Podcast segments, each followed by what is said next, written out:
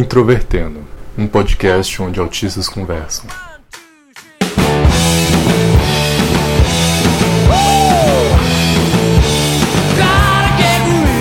Olá para você que escuta o podcast Introvertendo, este podcast que é feito para neurotípicos, neurodiversos, gente que gosta de música, gente que odeia música, enfim, para todos. E hoje estamos aqui para iniciar uma nova série, uma série que a gente fala de artistas, que a gente fala de obras musicais e a gente fala também da nossa relação com a música. O nosso plano é fazer essa série a cada episódio terminado em zero.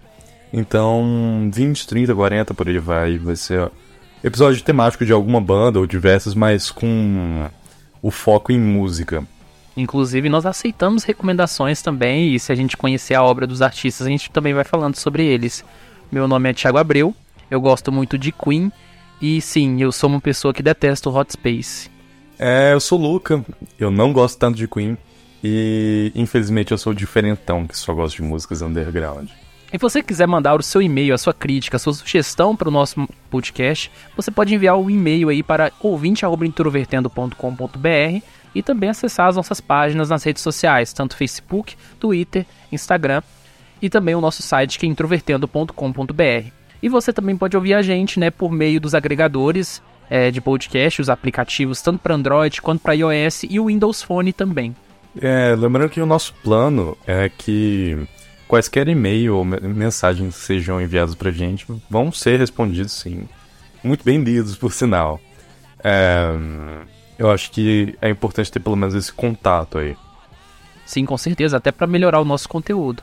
Então fico com vocês esse nosso podcast sobre o Queen. Yes! Qual música você gosta mais do Queen? A sua favorita mesmo, aquela que você realmente. Ah, eu acho que de todas as músicas do Queen, é, na verdade eu tenho que contar um pouco da minha história com o Queen, né? O Queen, eu comecei a ouvir Queen porque na minha adolescência eu era muito aficionado em Pink Floyd. E quando eu ouvia Pink Floyd, eu comecei a trabalhar, a, a a conhecer a discografia solo, né, dos integrantes. E tinha um integrante em especial que eu gostava muito, que era o Rick, que é o tecladista. O Rick lançou alguns discos solo, e em 78 ele lançou um álbum chamado We Dream. E aí tinha uma música que eu gostava muito nesse disco, que num texto em português que eu li sobre o álbum, um cara comparava e falava: Olha, essa música parece muito Queen. Eu falei: Nossa, se, se essa música que eu gosto muito parece muito Queen, então Queen deve ser uma banda ótima. E aí eu lembro que eu tava terminando meu ensino médio é, eu já tava saindo dessa fase bad, né? De progressivo Geralmente e tal. você para de escutar Pink Floyd quando termina o ensino médio, né? Sim. Aí eu tava já saindo dessa vibe down e eu lembro que eu falei, ah, vou ter que conhecer artistas novos e vou ouvir Queen. E aí eu fui, peguei aquela página do Queen na Wikipedia, que isso é a versão de 2014, que era uma versão bem curtinha e tal. E aí eu comecei a, a ver os discos, eu pensei assim, nossa, toda banda que eu começo a ouvir, é, é, é meio que um azar que eu tenho, o primeiro disco que eu ouço eu odeio.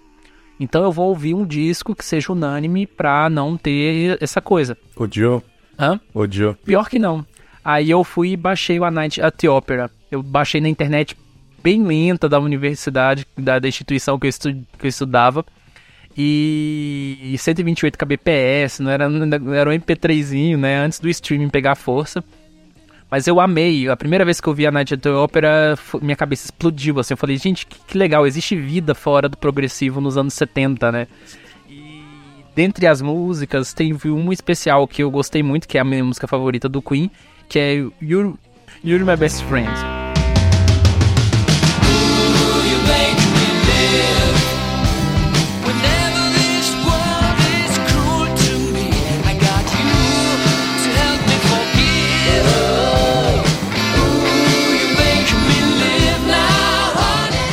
Você que quer ouvir todas as músicas que tocam no nosso, né, no nosso podcast, tem a nossa playlist no Spotify e aí você pode acompanhar.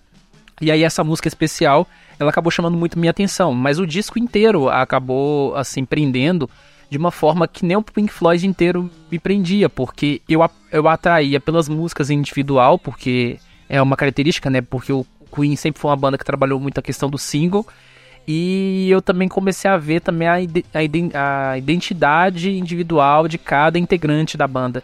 E isso começou a me chamar muita atenção. E aí do La Night at the Opera eu comecei a ouvir a discografia inteira, os ao vivo, os, as coletâneas. As coletâneas foram por último, mas É, eu sei que em cerca de um ano, mais ou menos, eu praticamente ouvia. O que eu mais ouvia era Queen. Até desgastar e ouvir tudo que era da banda, ou comprar disco e tal. E você? Cara, o meu pai, ele é muito aficionado por Queen. Diversas outras bandas, mas tendo ênfase em Queen. Então eu sempre escutava muito as músicas mais famosas no carro dele. O que me fez odiar as músicas mais famosas. Depois, com quando ele me apresentou Pink Floyd, eu também gostei bastante. Inclusive foi na mesma época, foi em 2014 e eu com 14 anos. E ele me apresentou Queen também, agora mostrando outros álbuns e tudo mais. Eu nunca consegui escutar nenhum álbum completo do Queen, assim, de, de cabo a rabo, sem parar antes ou qualquer coisa assim, como eu fazia com outras bandas. Com Queen eu faço mais de escutar músicas individuais e montar minhas playlists. Eu não consigo escutar os álbuns completos. Mas nas músicas individuais, tinha uma época que eu entrei no Shuffle louco e tava escutando músicas aleatórias dele. E passei pela Say Away Sweet Sister. Cujo vocal não é do, do Fred. Demais. Eu amo essa música.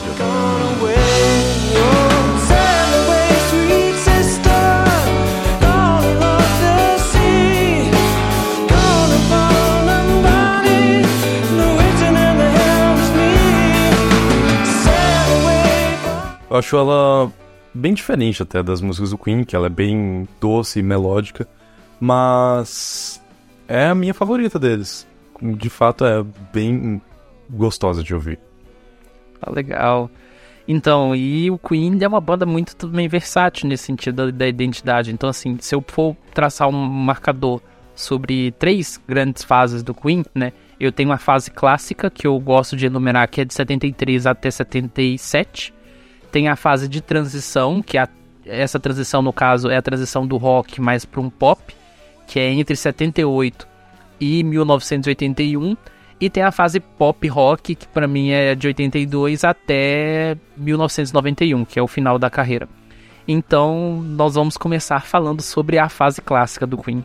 Essa fase clássica, né, com a sonoridade mais roqueira da banda, ela vai de 73 até 77. Ela é composta por vários álbuns, a saber, Queen On, Queen 2, She Had Attack, A Night at, at the Opera, A Day, at, Day at the Race. Isso. E News of the World, né? Todos esses discos eles trazem uma característica muito forte na banda que é aquela coisa dos 100 sintetizadores, é era uma marca deles.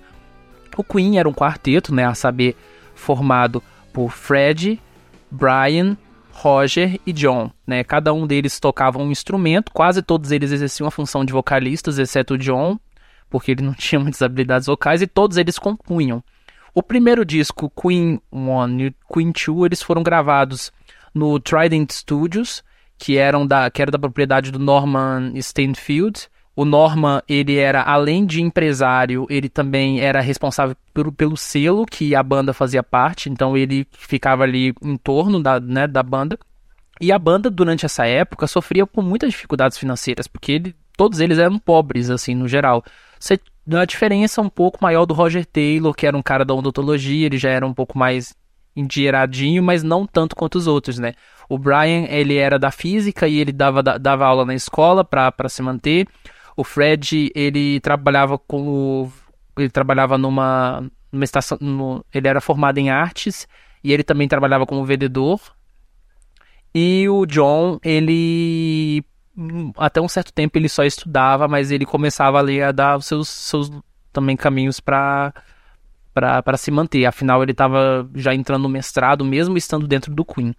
O Queen One, ele é um disco que já aparenta, apresenta uma, algumas características clássicas da banda. Por exemplo, você tem músicas como Keep Yourself Alive, composição do Brian, que já tem aquela coisa mais, mais ritmada, um, até um pouco mais dançante, né, em termos de hard rock, que é uma coisa que o Queen gosta muito, né, de, daquela coisa do groove. E você também tem outras músicas como Liar, que, acabou, que acabaram ficando muito tempo na, na carreira da banda.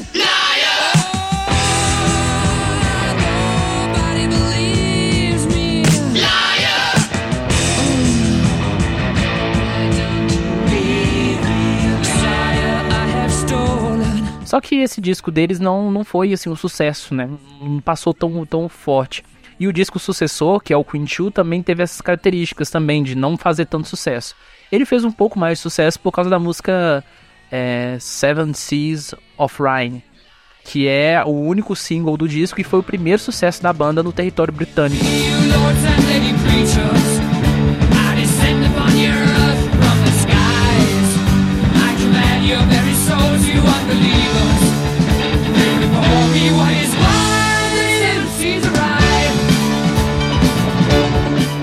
E esse disco, ele apresenta algumas características que a banda vai abraçando o resto da carreira, que é tentando fazer efeitos de som com guitarra, com piano, né? Não usar sintetizadores, é, levar ao máximo essa política, fazer músicas grandiosas, teatrais, teatrais.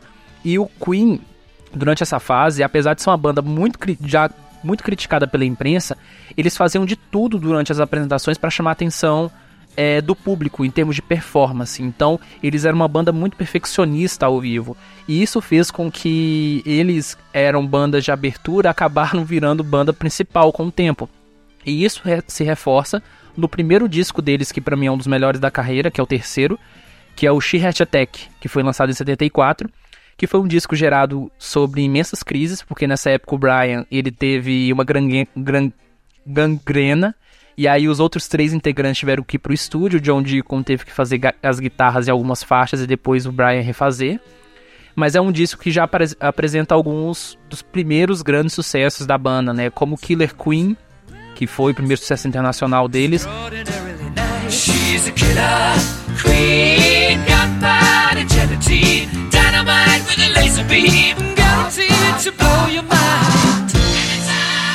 Entrando numa tangente meio complicada aqui, tem um anime que eu gosto bastante chamado Jojo, que o, o escritor, ele. Todos os personagens, poderes possíveis, ele coloca nome de música, de banda, porque ele gosta muito, então é uma maneira de homenagear. E um dos meus personagens principais tem uma espécie de poder chamado Killer Queen, que eu acho muito interessante, que foi o meio pelo qual eu fiquei muito interessado na própria música que antes para mim não chamava tanta atenção, e depois o anime começou a chamar. E eu vi que era uma música muito boa, que só passava por baixo do meu radar. E o Jojo é cheio disso, a ponto de. Do Queen deve ter várias músicas ali que estão. que aparecem no negócio. Uma, uma questão que eu acho muito legal no Shirt Attack, que na verdade já aparece um pouco no Queen 2, mas no Shirt Attack funciona de uma forma mais clara, é que grande parte do álbum funciona meio que um medley. Então você tem músicas de diferentes composições juntas. Então você tem composição do Fred com o Ro e o Roger que eles fizeram sozinhos, mas que elas têm uma ligação ali no disco. E é um disco que é, é, é, o Queen por excelência. Então você tem o peso, você tem um lado pop vaudeville, você tem é, também ao mesmo tempo um aspecto mais pop. Você tem um, um lado mais romântico, você tem um lado mais agressivo. Então você tem tudo ali, tudo misturado. Né? Basicamente é... características únicas de cada um ali que também misturadas. Sim, sim. E o Queen, em todos os discos, por mais bons ou ruins que sejam, eles sempre trazem essa loucura, assim, em todos os álbuns.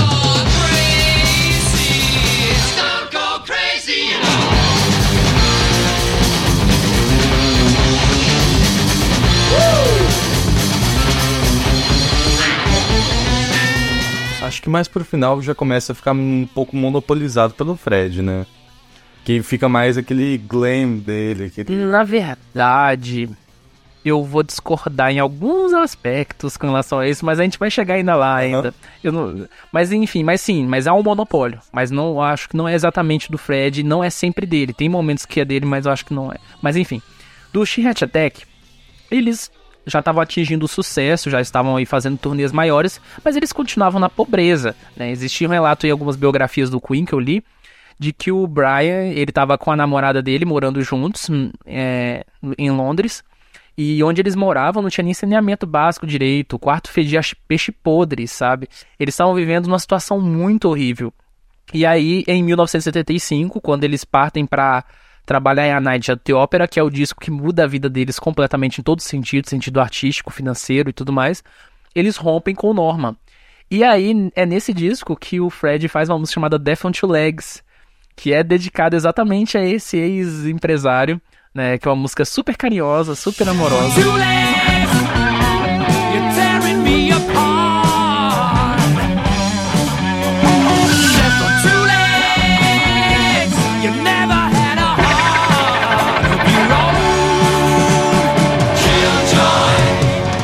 Aí eles juntam de tudo, o que eles estavam vivendo, a questão romântica e, e fazem um disco que tem uma coesão tão boa, porque esse disco eles não usam sintetizadores, mas você não sente falta dos sintetizadores. Quando você ouve Queen 2, e, e essa é uma das minhas críticas ao CD, porque eu sei que os fãs amam esse álbum, mas eu não acho ele tão bom assim quanto muitos defendem, é que você sente falta de o disco, ele não é tão preenchido quanto deveria ser. E o A Night at the Opera já não tem isso. The Night the Opera tem tantos instrumentos, tem tantos elementos que você olha para aquilo e você fala, pra que sintetizadores aqui? Não faz falta. E é um disco muito bom, é um disco que todas as faixas você ouve, você sente o Queen em sua essência. Então você tem músicas românticas, você tem músicas de zoação com o próprio rock, porque eles sempre foram meio autodepreciativos em alguns aspectos. Você tem as composições de ficção científica do Brian May, que ele gosta muito desse tema. E você tem a, a, as referências históricas que o Fred faz com relação à música, os elementos clássicos. Então é um disco muito completo.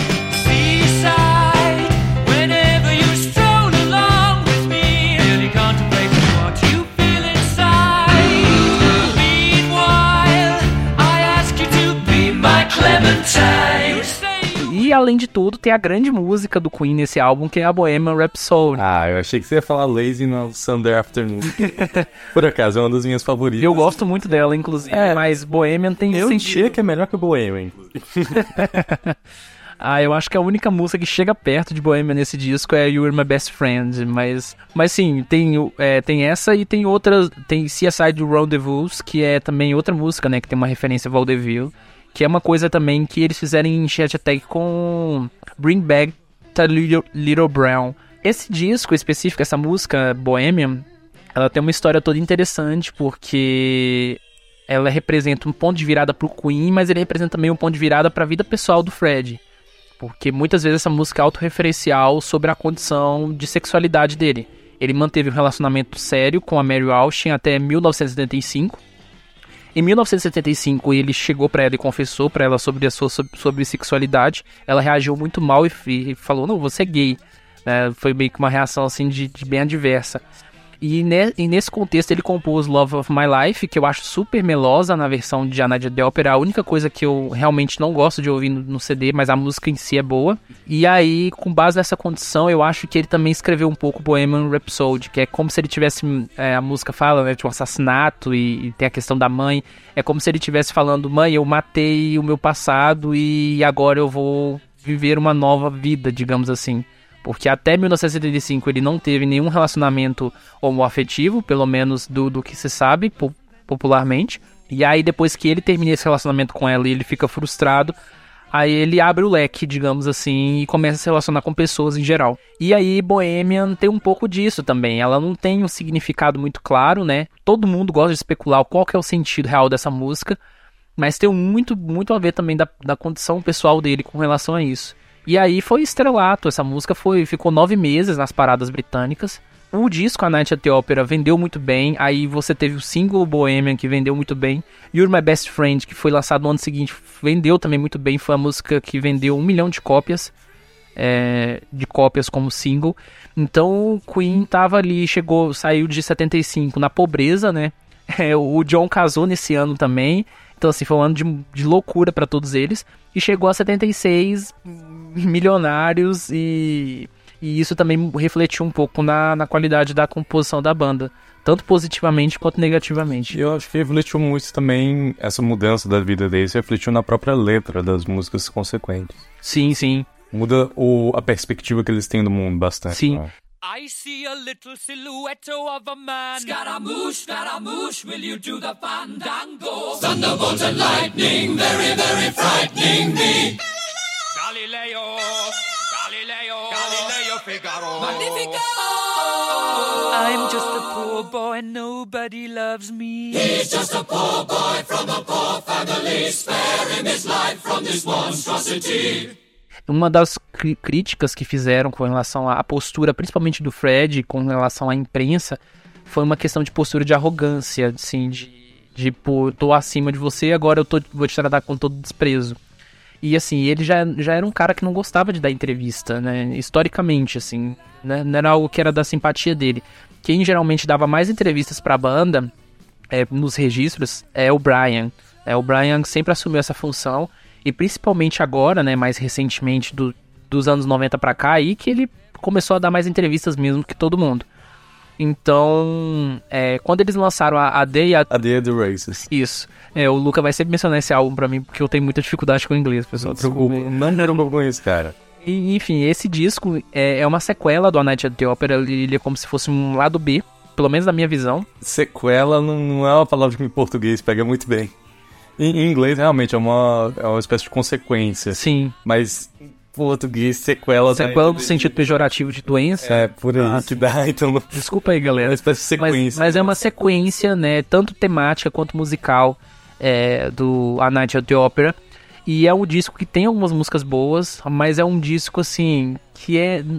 Não é nem um pouco acessível, né? Em vários aspectos. Você tem Tie Your More Down, que é uma música que é bem a cara do Brian, assim, mais hard rock e tal. Mas você tem as músicas mais melancólicas do Fred, como o Take My Breath Away, que é uma música que também pega um pouco da consequência do, do fim do relacionamento dele, dele com a Mary Austin, porque muitas coisas que ele fala sobre amor tem um pouco a ver da- dos relacionamentos que ele teve. né?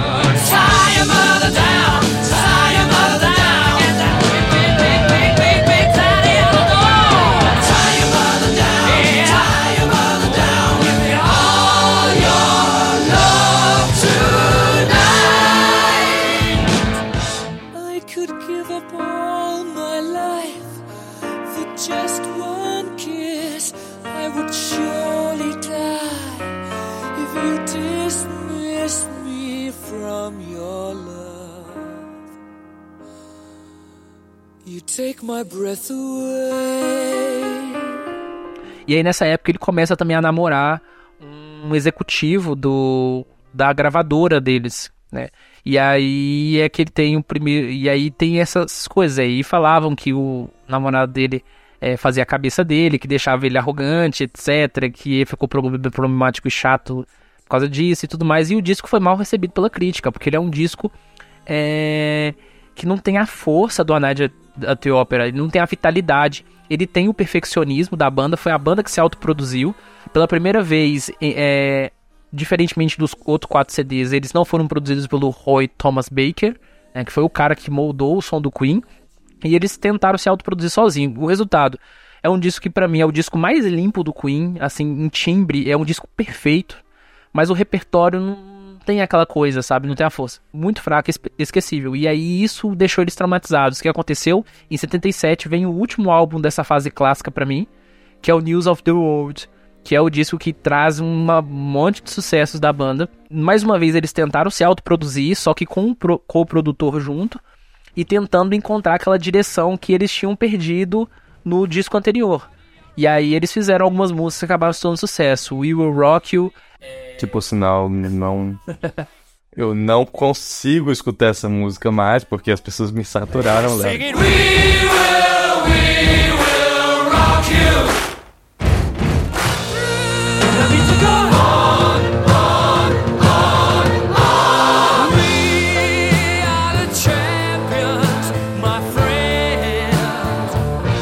Friends. o po- povo de escola, né, gosta de ficar batendo na carteira das mesas e Meu cantar isso. Deus, eu queria matar. The Champions, que Também é outra aqui, né? é outra que não pode tocar mais em formaturas, pelo amor de Deus.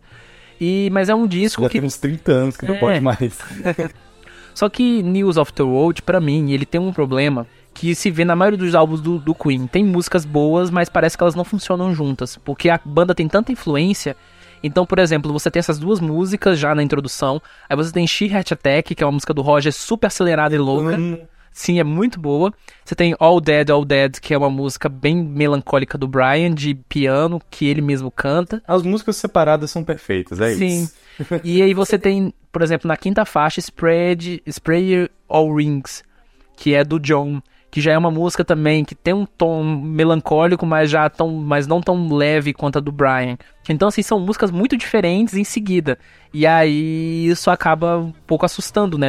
Mas como o disco produziu sucessos, a banda ficou mais segura nesse, nesse aspecto, porque os shows deles ficaram mais teatrais, eles recebiam tanto críticas com relação aos discos quanto com relação aos shows, porque eles não davam conta de tocar Bohemian no show. Bohemian não é uma música pra você tocar ao vivo, de jeito nenhum.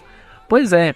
E aí, o que, que eles faziam? Eles tocavam maior parte da música, mas aquela parte, a sessão operística, eles colocavam um playback tocando e eles saíam do palco. E a crítica odiava isso profundamente, né?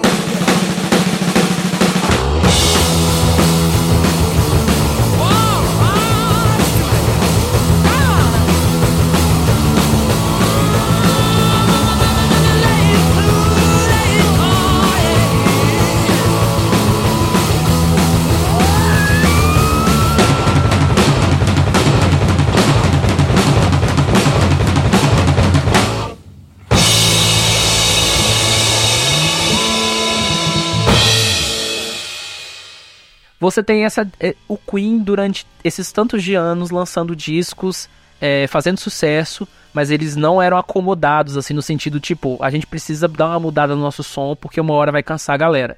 Eu só lembrei de uma coisa com você falando do do News of the World. É, nela tem a Sheer Heart Attack. E eu lembrei que essa música tocou num, num filme que estreou ano passado, lá pra agosto, chamado Baby Driver. Não, Baby Driver foi Bright, Brighton Rock. É, Brighton Rock. Que é do She Has Attack. É o álbum She Has Attack, é a primeira faixa. É verdade.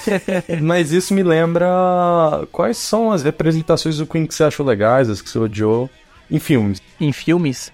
Olha, boa pergunta. Aproveitando que vai sair o filme do Queen logo, né? E tem séries também e tudo mais. É, eu, assim, eu não, eu não lembro de, de, imediatamente de tanta representação do Queen em filmes e séries, mas eu lembro que tocou Hamlet Fall em Stranger Things. É, Bohemian fez parte de um filme de 92, que eu não lembro o nome, mas foi um, um filme de bastante sucesso, inclusive alavancou a música em termos de popularidade. Mas o Queen sempre teve muito presente, né? É, eu acho que mais do que tudo, isso a gente vai falar depois da trilha sonora de Highlander, né? Que eles fizeram. E aí tem muita coisa. Ah, tem a trilha sonora do Flash Gordon também, que Sim. É, é incrível. o, não, a primeira representação do Queen em filme que eu lembro é no Galinha Chicken Little dele Eu Sou Champion. é, mas de outras, assim, não me lembro de muitas. Pois é, mas tem muita coisa, só que eu, eu também... tenho certeza que tem muitas. É. E aí você tem essa fase. O Queen já estava um pouco insatisfeito, né? Eles tinham trabalhado com o Roy Thomas Baker, tinham alcançado resultados positivos com ele. Em 78 a gente falou, vamos trabalhar com ele. Eu acho que é aí que começa a fase de transição musical, porque nesse disco em si, o Queen fica mais pesado e, e, e não tão teatral, sabe? Alguns trechos até meio agressivos, assim, em alguns aspectos. O Jazz, em disco de 78, eu acho que musicalmente ele é um dos melhores discos do Queen. Ele é um disco muito forte, ele tem um... E o problema dele são algumas letras. Ele tem umas letras muito machistas. É, se você não, não, não entender as letras, se não entender inglês, é um disco perfeito, é. sabe? Maravilhoso. E lendo elas não é muito é. legal. Inclusive, a própria polêmica que eles fizeram com os videoclipes na Do época. Bicycle Race. Bicycle Race, que são de mulheres seminuas correndo. E, não, mulheres nuas, né? Que, que é no, eu, que eu me lembro são as mulheres completamente nuas nas é. bicicletas. Ah, eu achei que elas estavam seminuas. Eles só não, obviamente, no filme de maneira a genital e tudo mais, mas uhum. elas estão sem nada, é, correndo. Eu vejo esses clipes. É, eu faço questão de não ver também. o, mas são clipes bem desnecessários, assim. Eu acho que. Por que, que eu acho esse primeiro disco da transição? O Queen, até 77, foi uma banda que teve mais força por causa das músicas às vezes mais pesadas, mais teatrais. E de 78 para frente, eu acho que eles começam a ganhar um aspecto mais de balada nas músicas. Então o Queen começa a ganhar muito mais força nas baladas. E esse disco, o Jazz, é o primeiro disco que começa a ter algumas baladas legais. Jealousy e Only Seven... Me Now. Isso, Don't Stop Me Now. E Only Seven, Seven Days, que é também do, do, do John. É, tem algumas músicas lá do B que elas são, assim, elas tendem muito para esse lado da balada. Stop me now. Don't stop me. Cause I'm having a good time, having a good time. E você tem as faixas mais agressivas, né? Com Bicycle Race, Fat Bear Girls. Não, mas uh, Bicycle Race não acho tão agressivo assim. Sim. Só é alegre. É, sim, sim, não, é porque quando eu falo, eu penso, acabo pensando muito no clipe também. Ah, sim, sim, isso, isso é verdade. Mas... Mas é um disco que, assim, grande parte da crítica até viu como ofensivo, né? Você tem Mustafa, que é uma música que tem uma referência religiosa louca ali e tudo mais. Pois é, é, é meio sem noção. É. E aí nessa época que você tem a crítica da Rolling Stone de 78, né, é, usando muito como referência News of the World também, falando que o Queen era provavelmente a primeira banda fascista do mundo, né, que é um exagero também gigantesco. Na verdade era uma banda arrogante, né, a gente pode falar assim.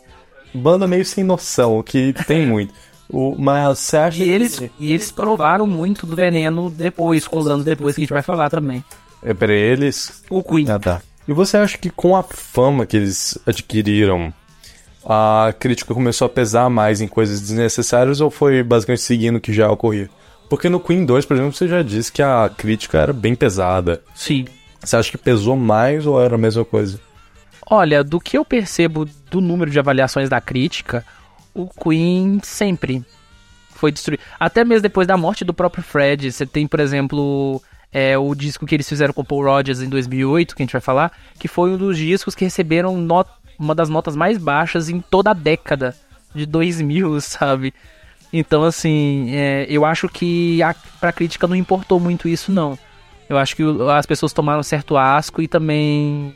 E aí, por exemplo, quando eles não usavam sintetizadores, o pessoal falava que eles eram arrogantes.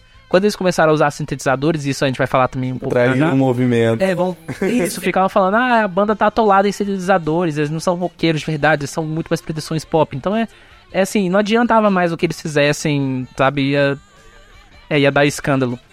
E aí, Jazz é, foi produzido de novo pelo Roy Thomas Baker. Mas é um disco, tecnicamente, eu não vou falar em termos de repertório, musicalidade, mas em termos técnicos, ele é inferior aos, aos outros discos do Queen. Porque aquela bateria do Roger naquele disco parece uma lata daquele disco. Eles ficaram muito insatisfeitos com o resultado técnico daquele disco e nunca mais trabalharam com, com o Roy. Então eles partiram para Jazz Tour. A Jazz Tour foi, inclusive, uma das maiores, se não me engano, a maior turnê do Queen. Foi uma turnê muito problemática porque o Fred começou a ter problemas vocais e isso ele já tinha tido em 74. Não eram tantos shows e também o Brian teve gan- gangrena. Então, assim, é, teve um tempo pra ele descansar a voz e tudo mais. Agora em 78 eles fizeram uma turnê extensa, então falam que nos shows no Japão ele tava com a voz muito ruim. Mas mesmo assim juntaram é, músicas né, gravadas em diferentes shows e fizeram o primeiro álbum do Queen lançado oficialmente, que é o Live Killers que é um disco que é geralmente o mais amado pelos fãs em termos de álbuns ao vivo do Queen e que eu não acho assim grandes coisas assim. Em relação aos discos lançados pela banda ainda digamos assim em atividade, ele é assim melhor. Eu acho ele melhor do que o Live Magic de no- 86. Esse Live Killers é aquele hum, onde tem o Will Rock e o Rápido. Sim, Então é esse que eu gosto, porque a única versão da música que eu acho aceitável é ela rápida. mas ela tem versão rápida também em outros ao vivo lançados após o fim do Queen também, porque eles gravaram, né, outras apresentações. Mas dessa época de shows lançados oficialmente, assim, com a banda em atividade, eu acho que o Live Killers é melhor. Você tem é, algumas músicas, uma seleção de músicas muito boa. Você tem o My Best Friend, você tem Bohemian, você tem Don't Stop Me Now, você tem Bicycle Race, você tem I'm Loving You My Car, você tem We Will Rock You, você tem Let, Let Me Entertain You. Só que assim, como todo disco feito durante uma turnê, ele tem algumas músicas do jazz que são desnecessárias e que poderiam ter ganhado espaço, né? e colo- No lugar de outras. Mas assim, né? É, toda, todo o show do Queen ali é um registro do álbum em si. Eles valorizam bastante a questão do, do álbum. Então não tem muito como exigir.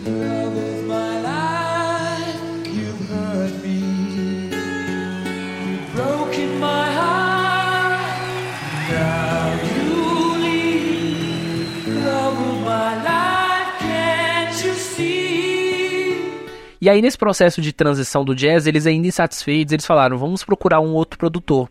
E nós vamos primeiro fazer uns singles, antes de lançar um disco e ver a nossa direção. O que, que eles procuraram? Eles procuraram o Haywood Mack, que era um produtor que já tinha um método de, de trabalho muito diferente do Roy. Então, assim, ele chegou pro Queen e falou: Por que, que vocês precisam ficar nessa coisa de ficar sem usar sintetizadores, sabe? Pra que isso? Vocês podem dar uma simplificada no som. É, eles gastavam muitas horas em estúdio fazendo isso, só pra fazer efeito e tudo mais. Então, assim, as sessões eram muito longas. Então ele falou: não, vamos tentar fazer um negócio mais simples. E aí eles fizeram é, um single chamado Crazy Little Thing Called Love, que é a composição do. Crazy Little Thing Called Love. Isso, exatamente. É, ele foi lançado, se não me engano, em 79. E eles fizeram uma pequena turnê chamada Crazy Tour pra apresentar essas músicas. Listen,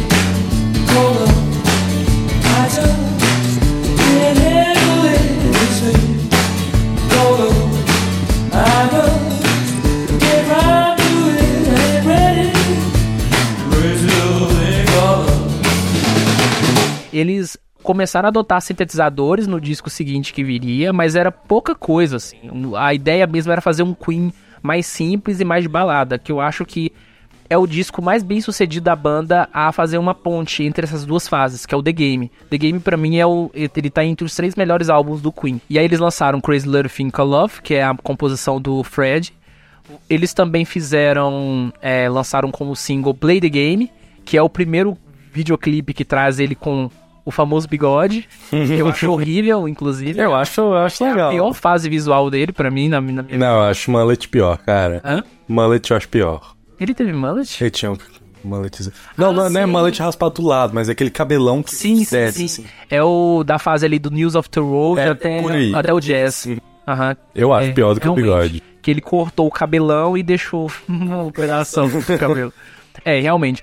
O The Game, é, ele já deixou o cabelo mais curto e começou a deixar o bigode crescer. E o The Game, como eu falei, ele é um disco de baladas. Então ele tem músicas muito boas nesse sentido. Tem Play the Game, Say Away Sister, New, Need Your Loving Tonight. Ooh,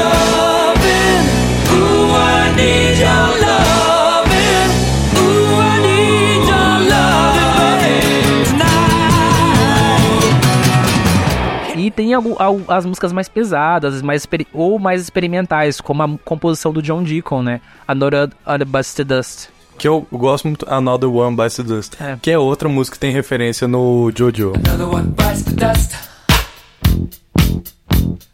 Another one bites the dust.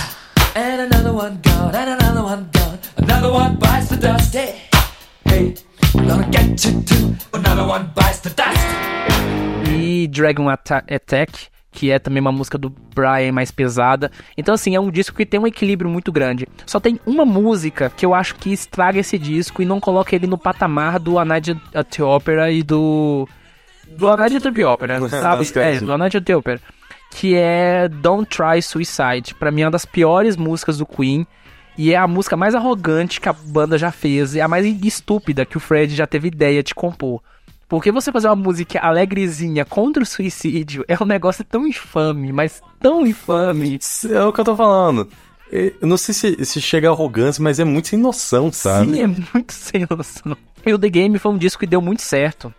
Não foi um disco que foi louvado pela crítica, né? Porque o único álbum deles louvado pela crítica foi a Nadia the Opera. Mas foi um disco que já teve avaliações melhores, fez muito sucesso com o público. Foi o disco da banda mais vendido nos Estados Unidos. Another Another on the Busted Dust Foi o single Foi o mais. single mais vendido dos Estados Unidos, inclusive muito elogiado pelo Michael Jackson. O Michael Jackson amava é, isso. É uma música muito boa. É uma música muito legal. E isso eu acho que reforça a, a força do John Deacon como compositor, porque ele sempre foi o cara menos presente na composição da banda, mas às vezes ele chegava com uma música que estourava tudo. Assim. Sim, e dá pra você ver muito bem na própria Another One Bites Dust a presença dos sintetizadores, né?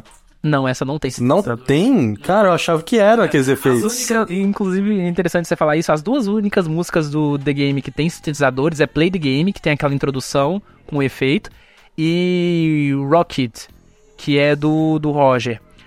A Nora Buster Dust, todos aqueles efeitos foram feitos com guitarra e piano. Nossa, cara, eu achei que era. Porque o negócio tão. O preciosismo deles ainda no negócio, sabe? E aí o Queen dá muito certo. Eles fazem muitas apresentações né, na América do Norte, é, na Europa. Fazem os seus primeiros shows no Brasil em 81, que foi na época que eles lançaram também a trilha sonora de Flash Gordon. É, o sucesso. E pra mim é nessa época que eles gravam a melhor, o melhor show ao vivo lançado deles, que saiu só em 2007, que foi o Queen Rock Montreal. Porque ele tem uma setlist muito boa, ele tira assim algumas músicas que eu senti falta, que tinham no Live Killers, como Don't Stop Me Now e You're My Best Friend, mas tem algumas músicas do The Game que não poderiam faltar, né? Don't play hard to get. It's free, free world.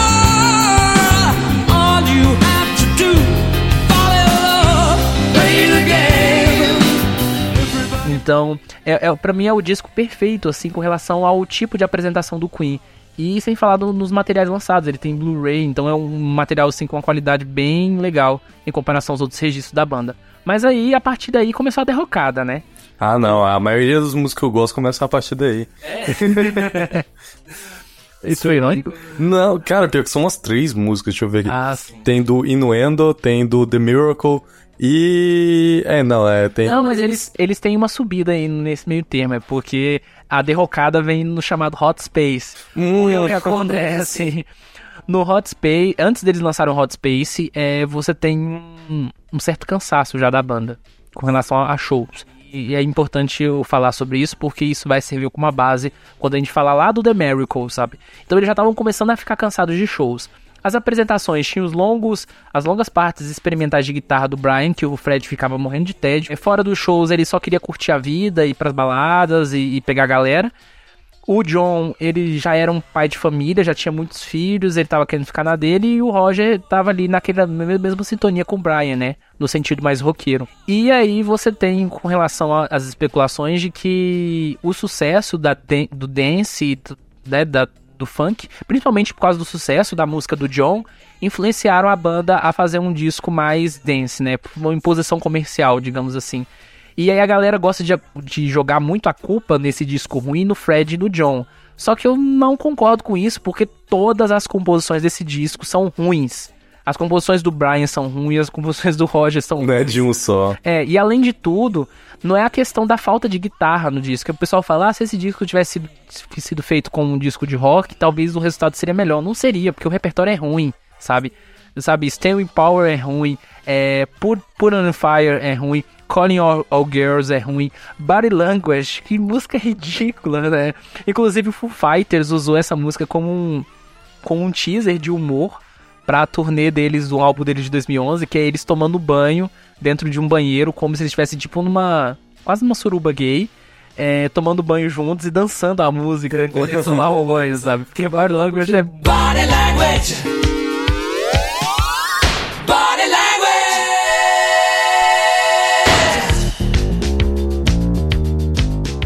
Não, e olhando de uma perspectiva estética, a capa do álbum é horrível. Sim.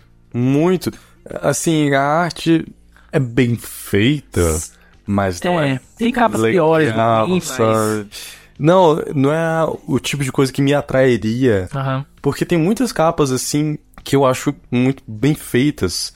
E até do Queen eu acho muito bem feitas. Coisa que a, aquela não me. Principalmente as mais artesanais, né? Essas mais. Não, até, até, por exemplo, Queen 1, que é só o, o brasão, eu acho muito legal. Aquela nem tanto, sabe? Não, e a única coisa que se salvou realmente no Hot Space, que você pode falar assim, olha, isso aqui é acima da média do Queen, foi lançado antes do Hot Space, que foi Under Pressure, a, compa a composição que eles fizeram junto com David Bowie. É, que é uma pessoa, assim, grande, né? Você ama, né? profundamente. É, é, eu não vou falar sobre isso.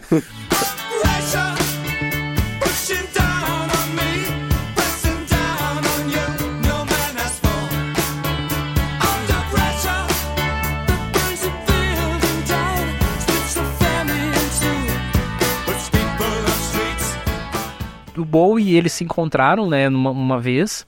E aí e a ideia era que o Bowie fizesse backing vocals na música Cool Cat, que é uma música horrível também do, do, do Hot Space. O Bowie fez, né, obviamente, mas ele não gostou do resultado e parece que foi dias antes do, do disco ser lançado, falou, não, gente, tira, pelo amor de Deus, tira.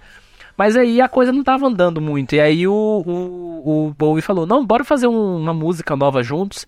E aí dizem que eles saíram, né? E depois, quando eles voltaram, não sei, não sei se é exatamente isso. Mas a música surgiu a partir de um riff do John. Tum, dum, dum, du, durum, dum. Tum, dum, dum, dum, du, durum, dum. E aí a coisa começou a acontecer. E aí é uma co- colaboração principalmente dos, dos quatro.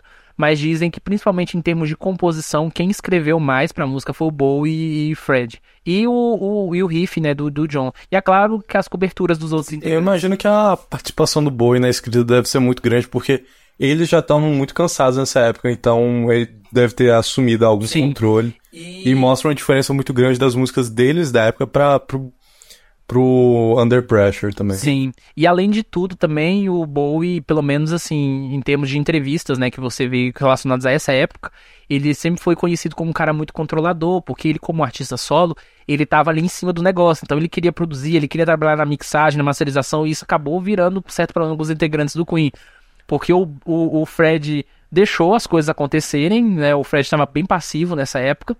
E mas, mas o Brian e o Roger, por exemplo, eles ficaram extremamente satisfeitos com relação à mixagem. Tanto é que depois eles mixa, é, acho que eles fizeram uma nova mix é, de Under Pressure num álbum chamado Classic Queen, que é uma coletânea de 92, Eu nunca escutei. que é um o, há uma pressão maior da bateria nessa música. Ah, E- sim. Eu inclusive gosto mais da, eu da vou versão fazer questão de escutar porque eu não conheço. depois você procura, é uma versão atípica, né, dessa. E aí Hot Space, obviamente, que foi um disco destruído pela crítica. Ele é considerado talvez um dos piores discos de melhores bandas, né, de todos os tempos, assim, porque é, é, um, é uma queda muito grande em comparação ao, ao The Game.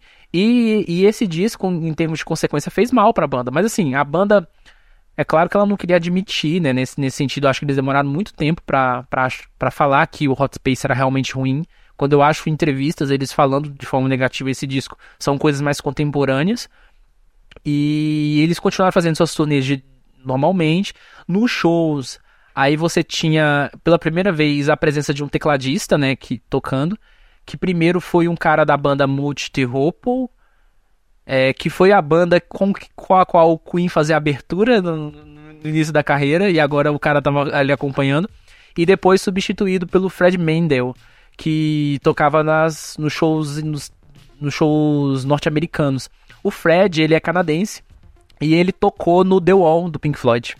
Ah, Floyd. sim. Ele foi um dos integrantes do Pink Floyd. E aí ele continuou como músico de estúdio do Queen até 84. Até 84 na turnê de, do The Works. E já que a gente tá falando de The Works, é, o mau resultado do Hot Space fez a banda uns se odiarem uns aos outros. Porque você tinha, digamos assim, uma divisão. De um lado era Fred John, do outro lado era Brian Roger, né? Principalmente porque Brian Roger ele já tinha uma amizade antes do Queen ser formado, né? Eles já vinham de outra banda. E o Fred e John, eles tinham gostos mais parecidos, mais, mais ecléticos, digamos assim, em termos de música. É, e cada pessoa já, já tinha se tornado muito diferente uma da outra, já Sim. crescendo de maneira É, os diferente. já tinham 30 e poucos anos, já estavam quase 15 anos de carreira já. Então, você não consegue trabalhar 15 anos com uma pessoa sem acabar odiando ela. E quando eles foram pro estúdio, dizem que o clima era tenso. E aí eles, pra meio coibir a tensão, eles resolveram fazer o seguinte: nós vamos lançar quatro singles e cada single é de autoria de uma pessoa. E isso é engraçado, porque assim, você sempre teve uma presença muito maior do Brian e do Fred entre, as, entre os compositores com músicas de maior sucesso. E o que acontece no The Works é exatamente o contrário. As- as- a música do, do Brian e a música do Fred não chama nem um pouco a atenção perto das do Roger e do, do John. Então o Fred tem It's Hard Life, que é uma música que ele já fala um pouco ali sobre a situação também pessoal dele de querer um relacionamento sério. Né, que era bem diferente, por exemplo, de quando ele cantou em Don't Stop Me Now, que ele tava, né, se Loucas. é, se sentindo super-homem e tal. E você tem o, o Brian com o Hammer to Fall, que eu falei que foi na trilha sonora de Stranger Things. Só que Roger escreveu Radio Gaga e John escreveu I Want to Break Free, que talvez é o maior sucesso do Queen no Brasil, né? Assim que verdade. você conhece como Queen mesmo.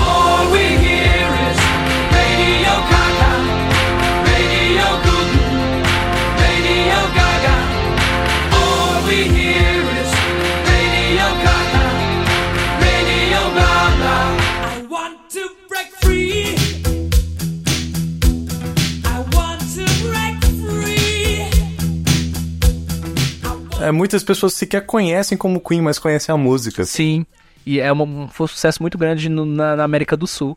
Mas o, em termos de produção, eles trabalharam de novo com o Mac e é começa aquela coisa, né? Tanto o Hot Space quanto esse disco é muito datado. Muito sintetizador, muito, muita bateria eletrônica. Aquela, nossa, aquela Aquele bateria eco do, maldito. aquela bateria do, Radio Gaga, não, não, do que surgiu com o cara do, do, do Genesis. Esqueci o Phil Collins. é, a bateria do Phil Collins maldita que, que dominou a, a música nos anos 80. Cara, ah, Tá vendo? O Queen também teve seus anos Phil Collins, né? foi todo mundo nos anos 80 teve seus anos Phil Collins. E, e por fim, o The Works ele tem um repertório legal, tem Radio Gaga, que não é Eu gosto É assim. uma música boa, mas não é assim a grande música. O Anti-Break Free, que eu acho legal. É, eles têm algumas outras músicas legais. It's a Hard Life também eu gosto bastante. Remedy Fall. Os, os quatro singles, no geral, são muito bons. Aí tem é, a segunda faixa que eu não lembro exatamente o nome, que é Cheer, Cheer Up. Eu acho que é o nome do. Cheer Up. É. que é uma música mais roqueira também. Mas se aquele disco tivesse tido um timbre dos anos 70, eu acho que ele seria melhor, assim. É engraçado porque quando o Queen não usava sintetizadores, parece que a música deles envelheceu melhor do que a música dos anos 80. Não, eu tenho certeza disso, que a música dos anos 80 ficou muito saturada. Sim. Chegou um ponto que todo mundo queria parar com isso, porque tava, ninguém aguentava mais. Então, até hoje, você fica muito datado como coisa dos anos 80, música com sintetizador exagerado. aí, quando você fala em anos 80, eu já penso naqueles clipes escuros, com cabeças, pessoas com cabelão, fumaça. Eu penso Oingo Boingo, cara. cara, é, qualquer música desse estilo Oingo Boingo pra mim é anos 80. E aí, é, The Works fez sucesso, é, levou a banda de novo pra América do Sul, né, pra um monte de lugares. Só que, em 84, o Queen, como você disse, uma banda sem noção, escolheu tocar num lugar que tava em pleno regime de apartheid na África do Sul. E isso pegou mal pra eles pra caramba. Porque eles foram muito criticados por isso. E a banda justificou, ah, mas a gente tá só levando músicas. É aquela justificativa que eu acho que o ACDC usou. pra tocar em Israel. Isso. Foi o ACDC ou foi outra banda? Cara, tem várias bandas que foram tocar. Porque o Roger ficou. Não, o Radiohead também envolveu meio nessa. Mas aí o Radiohead também tinha uma coisa também, porque um dos integrantes tem ascendência israelense, sabe? Então, assim, né, não ia né, parar de tocar no, no lugar onde ele veio. Mas enfim, eles foram muito criticados por isso. Inclusive, quando foi lançado a- aquele single é, político é, sobre Natal em 84, que eu não lembro, é do Bob Geldof. É, o Queen não foi chamado. E eles ficaram muito ressentidos por isso, porque eles eram das bandas mais populares da época. E aí eles viram que a carreira deles estava afundando, é, mesmo diante do sucesso que eles tinham feito e tudo mais. É uma coisa que eu preciso falar sobre a Want to Break Free, antes de, de pular, é que Want to Break Free é uma composição, primeiro, do John Deacon. É, não tem um um significado exato sobre a música, mas dizem que é uma música muito sobre a timidez dele, porque ele sempre foi um, um sujeito muito tímido. É, muitas pessoas atribuem ao Fred. E quem fez e quem teve a ideia do clipe foi o Roger Taylor, baterista, junto com, acho se não me engano, o diretor, o David Mallet. Então o Fred não teve nada a ver com a ideia daquele clipe. Inclusive, acho que se é, tivesse rondado uma ideia como essa na cabeça do Fred, ele não teria topado, porque ele não gostava de, De expressar sobre isso é, de né? expressar sobre de sexualidade. maneira tão aberta. É. Então eles fizeram um clipe pensando mais no sentido de humor mesmo. Mas aí a música acabou ganhando outra conotação, né? É, isso ela ganhou muito mais, eu acho, depois da morte dele, que foi Sim. atribuída somente à homossexualidade. Sim. Então, pegou essa conotação bem depois. E, e aí eles tiveram a questão do apartheid. É, isso pegou muito mal pra eles.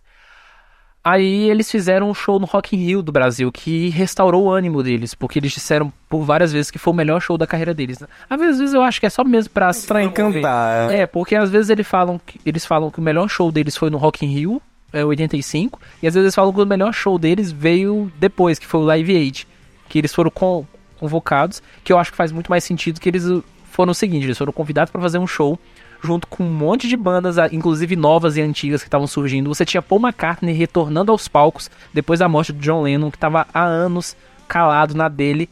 Então você tinha um monte de gente ali com motivos novos, né, de aparecer. E aí aconteceu que o Queen subiu o palco durante 20 minutos e fez um palco, um público gigantesco que nem era fã deles, literalmente cantar as músicas e fazer todos os gestos. E aí todos os outros artistas e a imprensa falaram: "Poxa, foi o melhor show".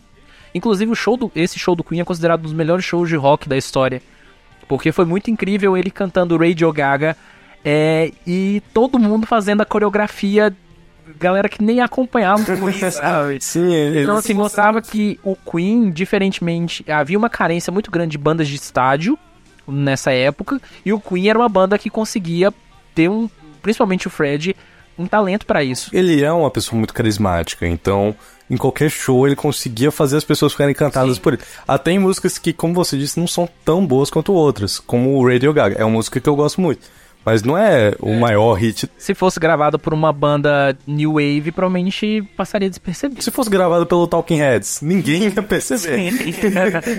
E, olha que eu gosto muito, mas eu admito isso.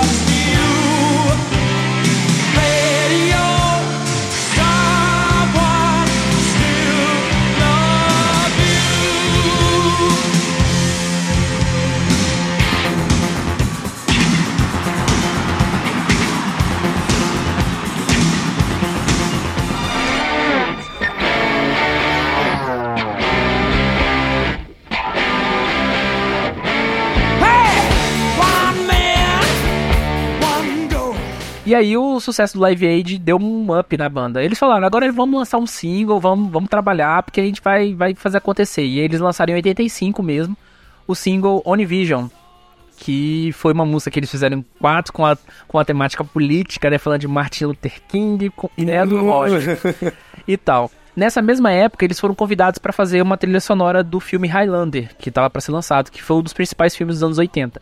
Só que o Queen já tinha sido convidado para fazer uma trilha sonora na época do The Works, mas eles acabaram não dando certo a, a trilha sonora, eles aproveitaram as músicas e fizeram o álbum, né? Agora, em, na- nessa época, eles realmente fizeram a trilha sonora de Highlander, fizeram uma série de músicas, inclusive, que depois eles acabaram usando.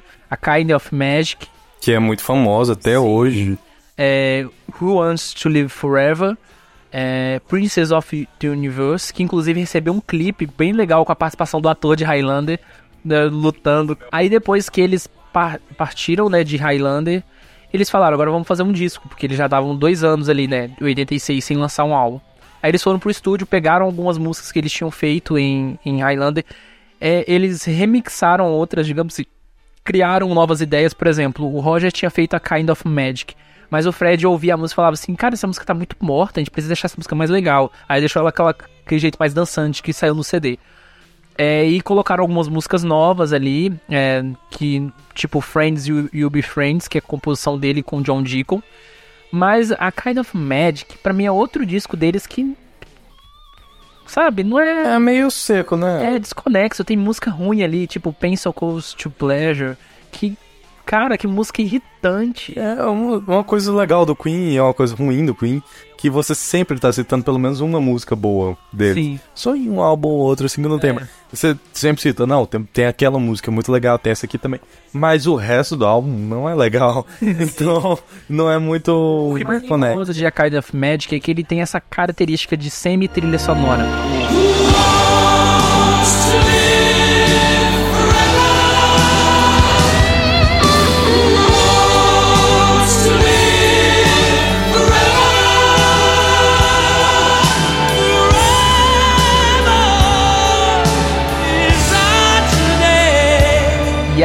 Você tem também a questão da produção. Ela não, não é tão datada quanto a do a do, do The Works, mas ela é plástica ainda, sabe? Você vê aquela coisa de o teclado é muito da época, o timbre da bateria ainda é muito e tudo mais. Então é um disco que, sei lá, eu, eu gosto de ouvir algumas coisas, mas eu prefiro ouvir as performances ao, ao vivo desse, dessa época. E nessa época eles fizeram a última turnê, que foi uma turnê geralmente europeia, né? Europeia. É, e eles fizeram algumas gravações de vídeo de todos os shows dessa turnê, que foi algo que eles nunca tinham feito. Inclusive, eles têm aquele show deles em Wembley, que acabou virando Blu-ray, que você tinha uma câmera focada em cada integrante e você tinha ainda as, as câmeras do show. Então você consegue assistir, pelo que eu, eu nunca assisti, mas já me falaram que você consegue, por exemplo, angular um integrante só e assistir o integrante inteiro, durante o show inteiro, sabe? Basicamente. E, e aí eles tocaram muitas, muitas músicas dessa época. É um repertório, maioria da, da década de 80. E com base nesses shows foi lançado o segundo álbum ao vivo do Queen oficial, que foi o Leve Magic. Que é um disco que tem uma edição pesada. É aquele que tá com a jaquetinha amarela na capa? Sim, exatamente. É desse show, inclusive, em Wembley. É da, da fase onde o. O. O Fred, ele tinha a figura, pelo menos, a imagem dele mais icônica. Sim, sim. Que até hoje é, É como todo mundo se lembra. virando dele. monumento, inclusive, que foi nesse show, se não me engano, em Wembley. Sim, ele com a jaquetinha amarela, bigode, cabelo pequeno. Sim. Foi a época. E foi exatamente no final da fase dele com o bigode, porque ele já ia mudar a aparência dele em seguida. E aí, durante, esse, é, durante essa época, o Queen já estava em extrema tensão. Eles tinham se odiado durante a época do The Works, já tinham vivido essas crises do, do apartheid, dos shows, mas eles estavam ainda meio brigados entre si. E aí, durante o último show, o John, que sempre foi o cara mais tranquilo da banda, isso porque durante a turnê ele começou a fumar, que era coisa que ele não fazia. Então vai mostrar um estresse muito grande. É, ele pegou o baixo dele e saiu arremessando no palco e quebrando tudo. E aí todo mundo começou a olhar assim. Aí depois perguntaram, por que, que você fez isso? E diz, di- diz, assim, pelo menos no que eu li, ele falando, ah, eu não sei. Eu tava estressado. É,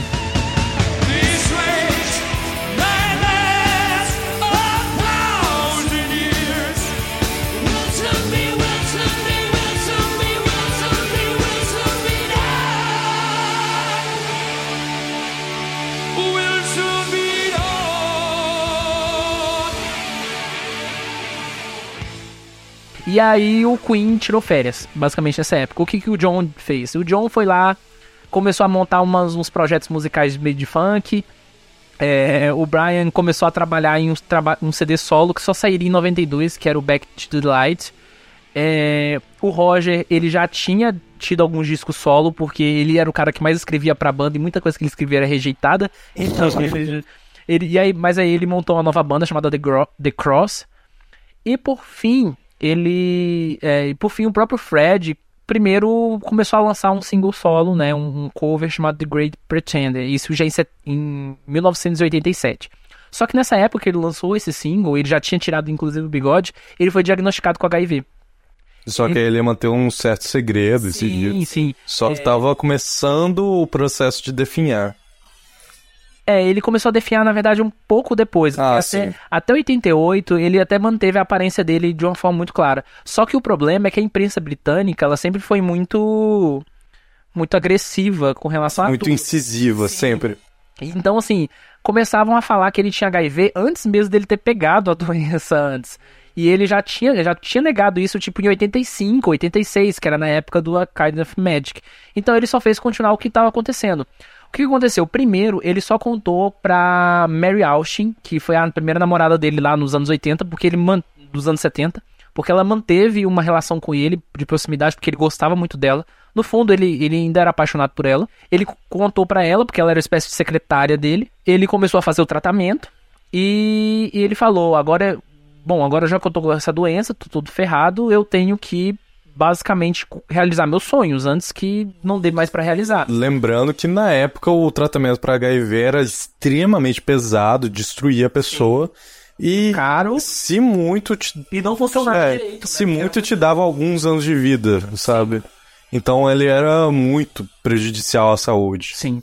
E aí, até hoje dizem, pessoas com HIV dizem que o primeiro mês de tratamento é horrível, assim, em termos de dor e tudo mais. Aí, basicamente, ele fez o. Ele começou a fazer o tratamento e ele foi atrás da Montserrat Cabaré. Cabalé? Da Montserrat Cabalé, me desculpem se eu falar errado. É uma cantora de ópera bastante conhecida, ela inclusive foi presa. Eu desconheço ela. Ela foi presa por alguma coisa de sonegação fiscal, mas enfim. Não é muito incomum, assim. Mas ela tá muito, muito idosa já hoje, ela tem 80 e tantos anos. Ah, tá. sabe? É, ela é uma cantora de ópera bastante conhecida, do qual o Fred era extremamente fã. E ele chegou pra ela e fez o convite deles gravarem um disco de ópera juntos, que era o Barcelona. Ela topou, só que ele foi e confidenciou pra ela sobre a questão da doença, porque ele não ia esconder isso pra ela, e, e pediu segredo. Então a Montserrat sabia, e aí eles partiram e gravaram. Juntaram com um produtor chamado Mike Moran e fizeram Barcelona, que foi lançado em 88. No início de oit... no início, no final de 87, início de 88, ele resolveu juntar o Queen. Só que ele não resolveu juntar o Queen por causa da doença dele. Na verdade, foi uma ideia meio que coletiva da banda e falar: bora voltar a fazer o negócio É, acabaram as férias, vamos. É, acabaram as férias e nós vamos fazer um disco. E aí, como é que fica a questão da turnê? Antes deles terminarem o disco, eu acho que o Fred já tinha em mente que não ia ter turnê. Mas não ia ter turnê basicamente por causa da doença dele. Ele já tinha falado pra imprensa alguns tempos antes que em algum momento ele não ia querer mais fazer show pra não ficar parecendo um velho no palco fazendo coisas que ele não dava conta mais de fazer como ele fazia quando era novo. Inclusive acontece hoje em dia com o Queen. Com muitos rockstars aí com mais de 70 anos. É, o- incluindo o Queen, o. Como é que é o nome? Rolling Stones. É. O Rolling Stones ainda, eles ainda tem uma performance boa, mas, por exemplo, se você pegar, por exemplo, Guns N' Roses não, não tem, mas. é, os caras do Motorhead, por exemplo, né, que The Who, por exemplo, que só tem dois integrantes, é um negócio triste, assim, de se ver. Mas, enfim, ele já tinha tomado essa decisão, e o Queen, e ele chegou em essa reunião com o Queen, e todos os integrantes decidiram o seguinte, olha, a partir de agora, para acabar com todos os nossos egos, todas as composições do de nós serão creditadas como Queen, não interessa se uma pessoa fez sozinha, é de todo mundo. E aí, assim, eles fizeram, Fi- passaram o ano de 88 inteiro é, trabalhando, e aí que, que a fase pop, eu acho que começa a ter uma redenção, porque eles começam a, a, pelo menos ter um pouco daquele espírito do The Game, de, de conseguir mesclar um pouco do, das baladas Só que sem ser tão datado. Sim, sim, porque eles já estavam saindo dessa época já tudo mais. E aí em 88 eles passam o ano inteiro trabalhando no álbum que se chamaria The Miracle.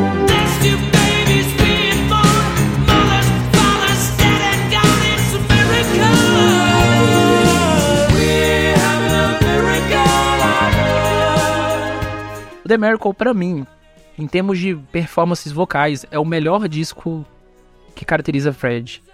Porque a voz dele tá muito boa nesse disco. Ele tava no início da doença, então a doença ainda não tinha afetado muito ele. E como ele provavelmente estava muito descansado com relação de turnês e tudo mais, dá pra ver que ele volta até aquele preciosismo na interpretação que ele tinha, que ele tinha na década de 70 e ele começou a perder nos anos 80, né, com relação a, dos próprios shows, porque a performance dele nos shows, nas turnês, começou a ficar um pouco, sabe, desgastada. Cansada? É, por causa da voz dele e tudo mais. E The Miracle não, The Miracle é ele cantando bem, é o Brian novamente entrando com as múltiplas camadas de guitarra, é, é, todos eles participando. Então é um disco, por exemplo, que o John participa bastante, escrevendo The Miracle, que é uma música muito boa. As outras duas músicas dele não são tão lá muito boas, que é Remote's Fall e, e My Baby Love. My Baby Does Love Me. É só uma pergunta meio idiota. Como é que você sabe a quem produziu a música, sendo que eles tinham dito esse negócio do do crédito ao Queen. As, as entrevistas, é, com o passar do tempo, eles foram meio que falando que foi trabalhando. Por exemplo, a On The Roll é uma música que mesmo se não soubesse, dava pra ver na cara que é do Brian. Aquela música é a cara do Brian, né? Aí você tem, por exemplo, Invisible Man, que é a composição do Roger Taylor. Que eu adoro, é. pessoal. E, e a minha música favorita do álbum, que é o All Zero Workfit, que é a última música do CD, que é a composição do Fred. Inclusive, essa música é muito autobiográfica, no sentido de que eu acho que se ele tiver, se ele pensou assim que ele poderia morrer logo após aquele disco, um tempo depois, é aquela música seria a música final dele.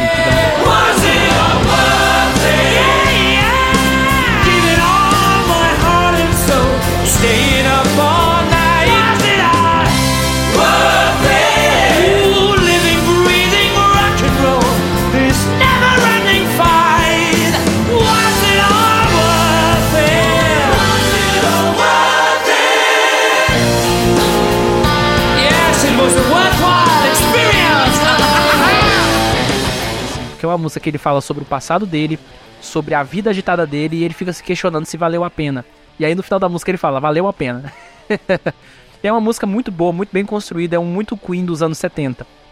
E aí eu acho que é o equilíbrio, sabe? Porque você tem o Queen dos múltiplos vocais, você tem o Queen das, das camadas de guitarra, você tem um Queen pop, você tem um Queen roqueirão, você tem um Queen dos solos, você tem tudo nesse disco. Pode ser que o repertório não seja a nível de um The Game, não é mesmo mas ele já é, eu já acho ele bem melhor em termos de consistência do que os três outros discos da década de 80.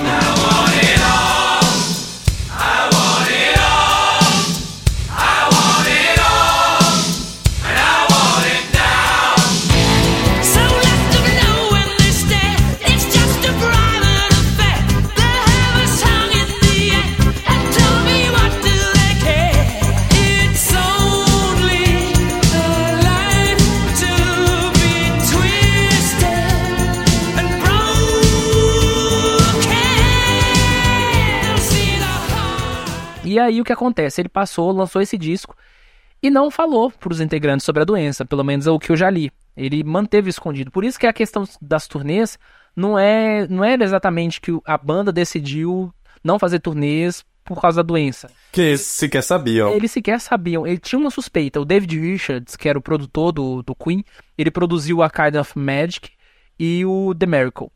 É, o David Richards ele achou que o Fred estava com câncer. Ah, sim. Até porque a aparência dizia muito sobre isso, sim, né? Sim. Até apareceu os, os, sinais da sarcoma, né, e tudo mais. E aí, em 89, quando eles lançaram o disco, eles tinham que fazer pelo menos os clipes. E aí eles começaram a pensar ideias mais elaboradas para fazer uns clipes legais. Então, The Miracle, pra mim, tem os melhores clipes do Queen. Tem o Visible Man, que é tipo um jogo de videogame. Você tem Brave é em cima de um trem, e é eles performando em cima de um trem em uma velocidade até razoável. Inclusive tem uma atriz que performa com eles, que era a namorada do Roger Taylor. E Brayfield, inclusive, eles tiveram um, seguro de vida de 2 milhões de libras, se não me engano, por causa dos riscos de morte que eles poderiam ter. Principalmente algumas cenas que o Fred doente, tava lá deitando lá no negócio, quase batendo a cabeça, sabe, no chão. Nossa. Mas é um clipe muito legal, é um clipe enérgico. Só que você começa a ver a partir dos clipes do Queen, por exemplo, o primeiro é a Roll. A Roll, ele tá aparentemente normal, ele deixou a barba crescer, que era, que era o novo visual que ele ia adotar, né? e, mas quando você já vê, por exemplo, no clipe de Brave você já vê que ele tá começando a emagrecer, que ele tá mais magro do que normalmente é. E as roupas dele são geralmente assim cobrem mais a roupa para esconder algum tipo de, de lesão e tudo mais.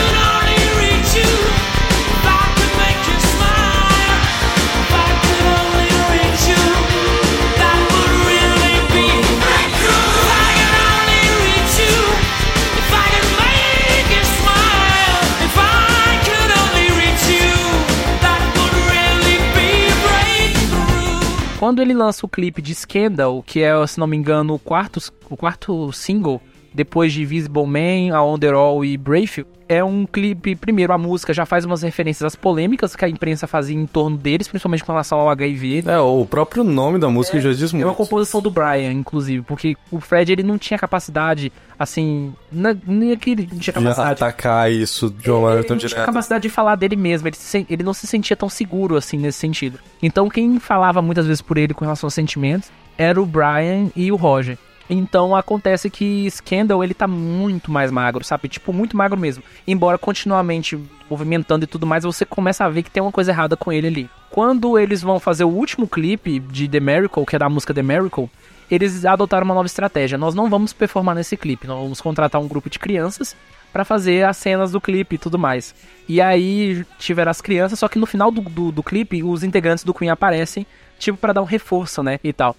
E aí você vê que o Fred, ele não tá tão magro nesse clipe em específico, mas ele tá com um aspecto envelhecido, como se ele tivesse envelhecido muito em poucos meses, sabe? E aí nessa época, já que eles estavam gravando os clipes, o Fred voltou pro estúdio. Inclusive, um dos sintomas dos efeitos colaterais dos remédios até hoje para HIV é o envelhecimento precoce. Assim, a pele fica mais enrugada, tem a aparência mais velha. E ele não era tão velho, ele tava ali com 41 anos. É, por aí, já tinha a aparência de uma galera com 50 e muito, sabe? Sim, sim, ele já tava bem envelhecido. E aí aconteceu de que depois do lançamento de The Miracle, eles deram só umas entrevistas, eles não fizeram shows nem nada, a especulação da imprensa cresceu muito. Eles foram receber um prêmio de banda do ano em 89 pelo British Awards, que é uma das maiores premiações britânicas. E nessa época o Fred já tava um pouco mais magro, e aí a galera começou já a fazer especulações assim, enorme, né? É, o que, que há de errado com esse cara? E ele voltou pro estúdio, ele voltou pro estúdio sem falar com os integrantes. E ele já começou a trabalhar algumas músicas. Ele pegou uma música so- que sobrou de Barcelona, que foi All, All God's People. E ele chamou os integrantes da banda e falou: Olha, galera, eu tô voltando aqui pro estúdio pra trabalhar. Eu sei que vocês estão entendendo, mas eu preciso contar pra vocês. Olha, eu tenho isso aqui e é isso. Pronto. E, e pelo menos do que eu li, foi a única vez que ele mencionou sobre o problema dele pros integrantes. E os integrantes entenderam, eles mantiveram silêncio e, e partiram pro trabalho, pro disco que se chamaria Inuendo. A meta é que o Inuendo fosse lançado em 1990, mas a saúde dele começou a decair muito e aí o disco acabou sendo atrasado, né?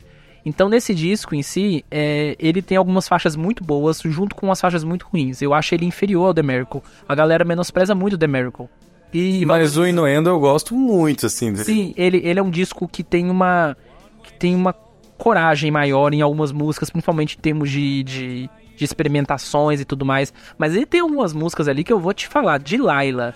De Laila, que assim, é uma música que obviamente eles não tinham como negar. Mas é uma música que, ele, que o Fred fez pros, pra gata persa dele. E falando sobre a, a capa do Inuendo, eu acho muito boa. Sim, muito boa. Tem algumas músicas muito boas naquele disco, mas eu não vejo aquele disco muito como Queen, um Queen 100%, porque em primeiro lugar, o Fred estava muito fraco, então as composições dele diminuíram, porque o Fred É, é quase como músicas de homenagem ao Queen feitas pelo Queen, sabe? é, porque assim, ele, ele, ele nos discos, ele costumava escrever umas 4 a 5 músicas, né, nos álbuns. Nesse disco, do que eu me lembro agora de cabeça que ele escreveu sozinho mesmo, foi All God's People, que foi sobra do, do Barcelona. I'm Gold is Like Mad, que eu amo aquela música de paixão.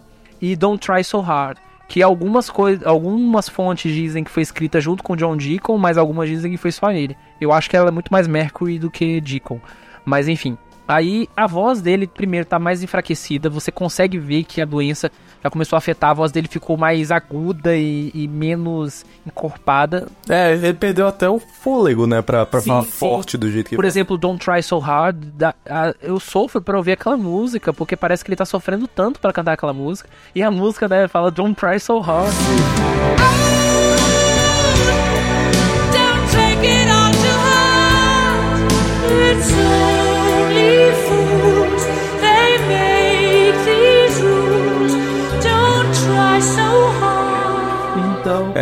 É, é contraditório pra caramba, né? Só tem duas músicas daquele disco que, pra- que eu percebo que a voz do, do, do Fred tá mais intacta. Que é All God's People, que foi gravado em 88, e- ou seja, bem no início da doença, que foi uma sobra, né? E Ride to Iowa, que é a composição do, do Roger. Porque é uma música que não é tão aguda, então não, não demonstra tanto, mas você vê que a voz dele já tá um pouco afetada ali. Mas Don't Try So Hard é muito sofrida. É, These Are the Days of Your Lives já é um pouco também complicada com relação. É, são músicas bem agudas. E no Endo em si, é, tem uma versão demo de Nuendo da internet que o Fred gravou em 89, uma, vo uma primeira voz, que a voz dele tava muito melhor do que a voz que saiu no CD. to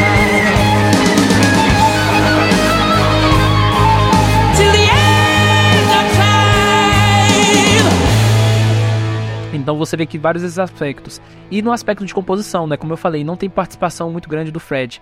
Também não tem muita participação do John. O John não assina nenhuma canção nesse CD. Por quê? Não sei, não sei se ele tá voltado à questão da família, porque assim, nas entrevistas do Queen, a- as aparições públicas, quem tava fazendo era só Brian e Roger. John e Fred tipo, sumiram. É, até porque filho do- os filhos do João já deviam ter, sei lá, uns 15 anos por aí, né?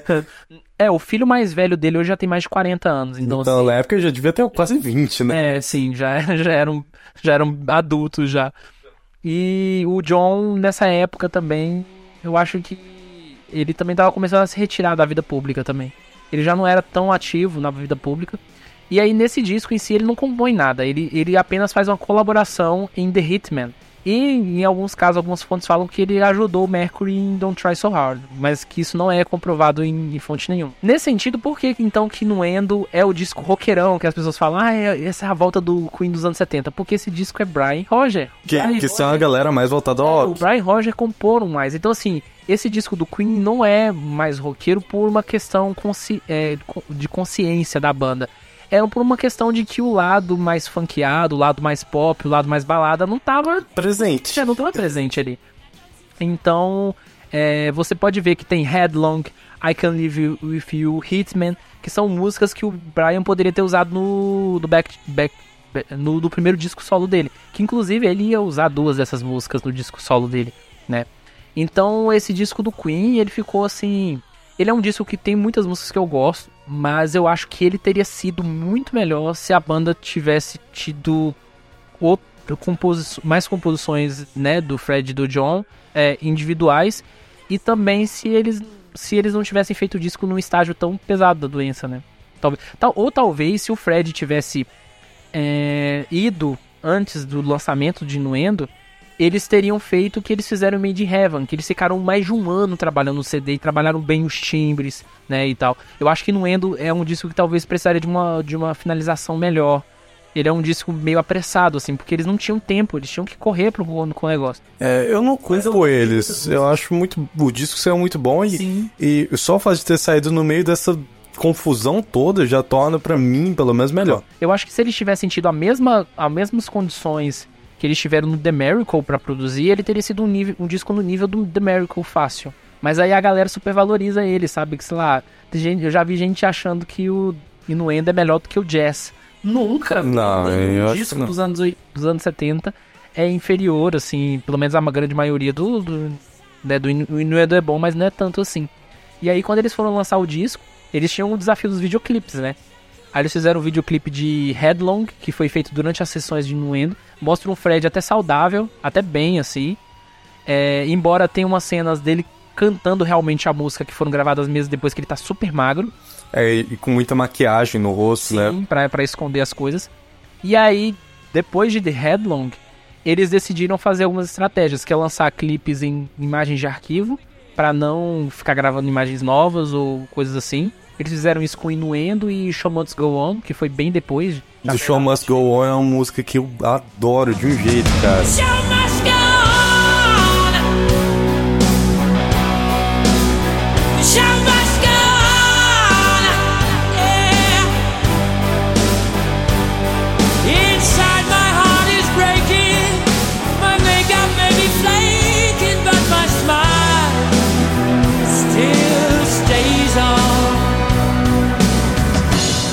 Eu acho ela muito eu acho forte. muito boa.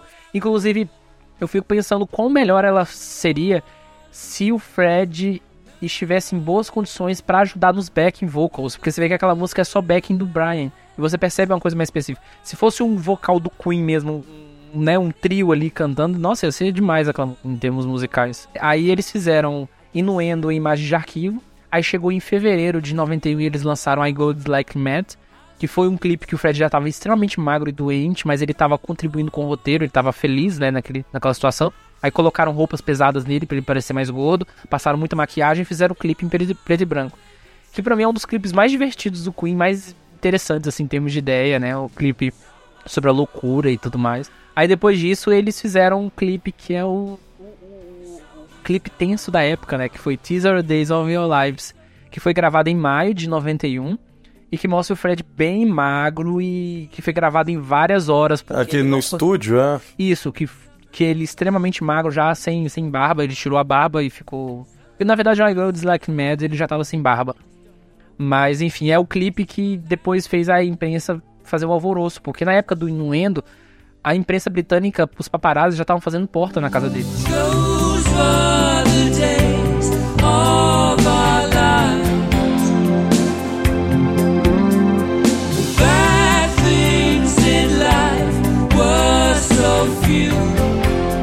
Gravaram o disco é, nas montanhas suíças, se não me engano, pra ter sossego, porque não tava dando pra gravar ali em Londres, na, naqueles arredores.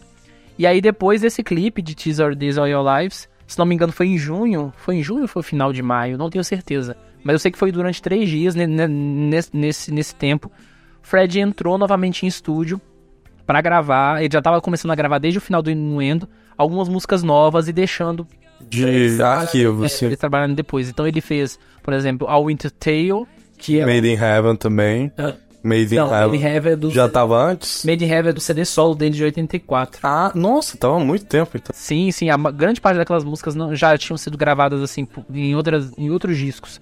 Mas enfim, ele escreveu três músicas novas para aquele disco, que foi a Winter Tale, que é um conto de inverno, né, em português, que é uma música que ele gravou em uma única vez e ele já deixou um- uma parte pronta lá pro pessoal fazer o backing vocal. Inclusive essa música entrou naquela lista daquele livro do- das mil e uma melhores das músicas para ouvir antes de morrer. Eu achei incrível, porque não é uma música muito Conhecida, tá? conhecida. Ele gravou só pedaços de voz de uma música chamada You Don't Fall Me, que depois eles acabaram montando e conseguiram mon- montar uma música, uma música ruim, mas é uma música que, pelo menos para satisfazer o desejo dele, né, de, de, de ter aquilo transformado em música. E Mother Love, que é a composição do Brian May com o Fred, que inclusive o, o Luca uma vez estava lendo, né, a letra tal dessa Cara, que coisa dolorosa de se ler. I walked too long in this lonely lane.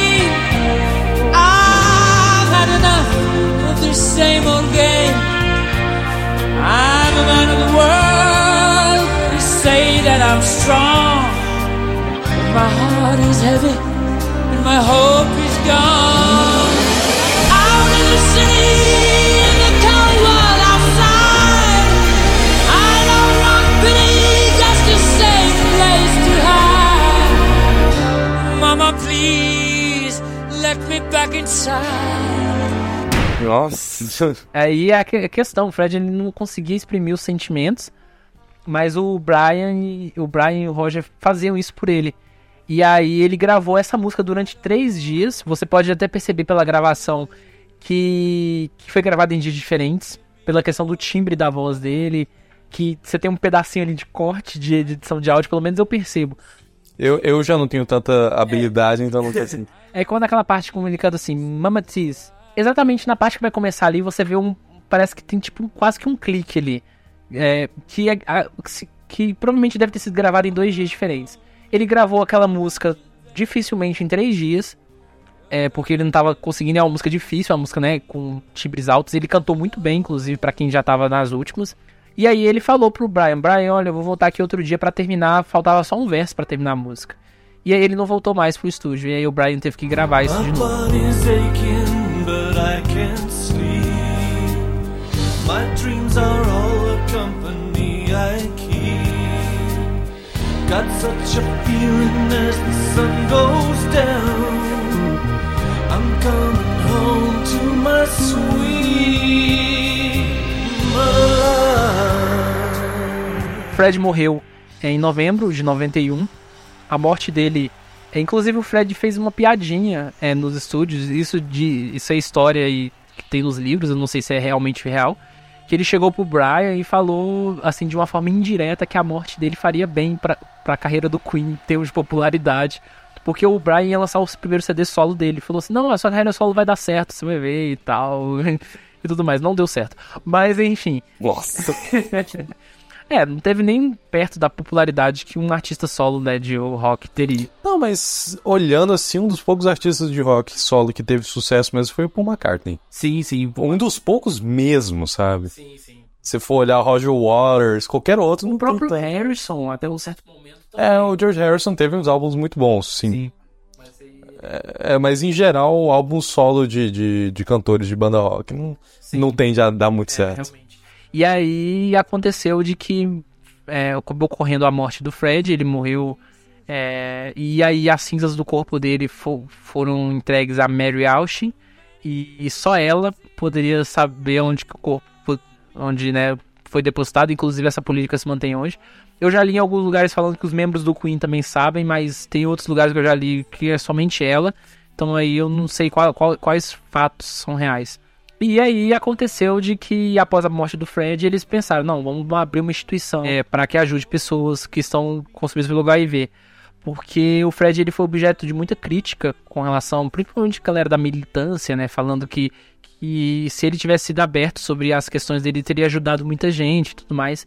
O que eu discordo, porque assim, Hoje em dia, se, se ele fosse um artista atual, ajudaria, mas na época não, eu não acho. é, eu acho que cairia muito mais na questão do preconceito, né? Uhum, porque como até hoje as pessoas o classificam como homossexual e até hoje muita gente classifica homossexual como algo errado, eu não acho que na época ia ser algo muito positivo. E, e assim, óbvio que quem sofresse com a mesma questão poderia se sentir até bem sabendo que ele tá procurando ajuda e portanto eu também devo procurar. Mas não acho que ia ser algo muito bem recebido pela mídia ou qualquer pessoa. Que iam propagar isso como, olha, a banda do cara que tá fudido. Então, como até hoje Aí fazem muito. apontar a vida dele como pecaminosa e etc.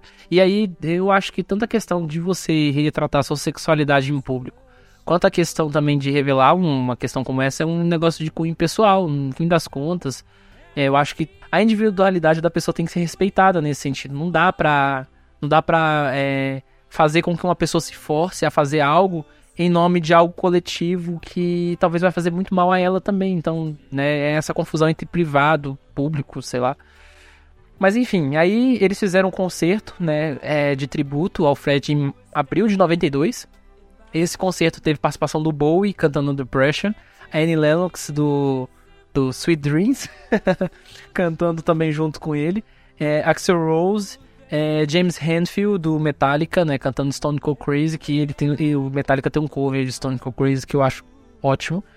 É, Tony Iommi do do Black Sabbath, Robert Plant do do Led Zeppelin, que inclusive muitas vezes as pessoas ficam de- de- pensando, ah, qual dos dois é melhor vocalista, Fred ou Robert?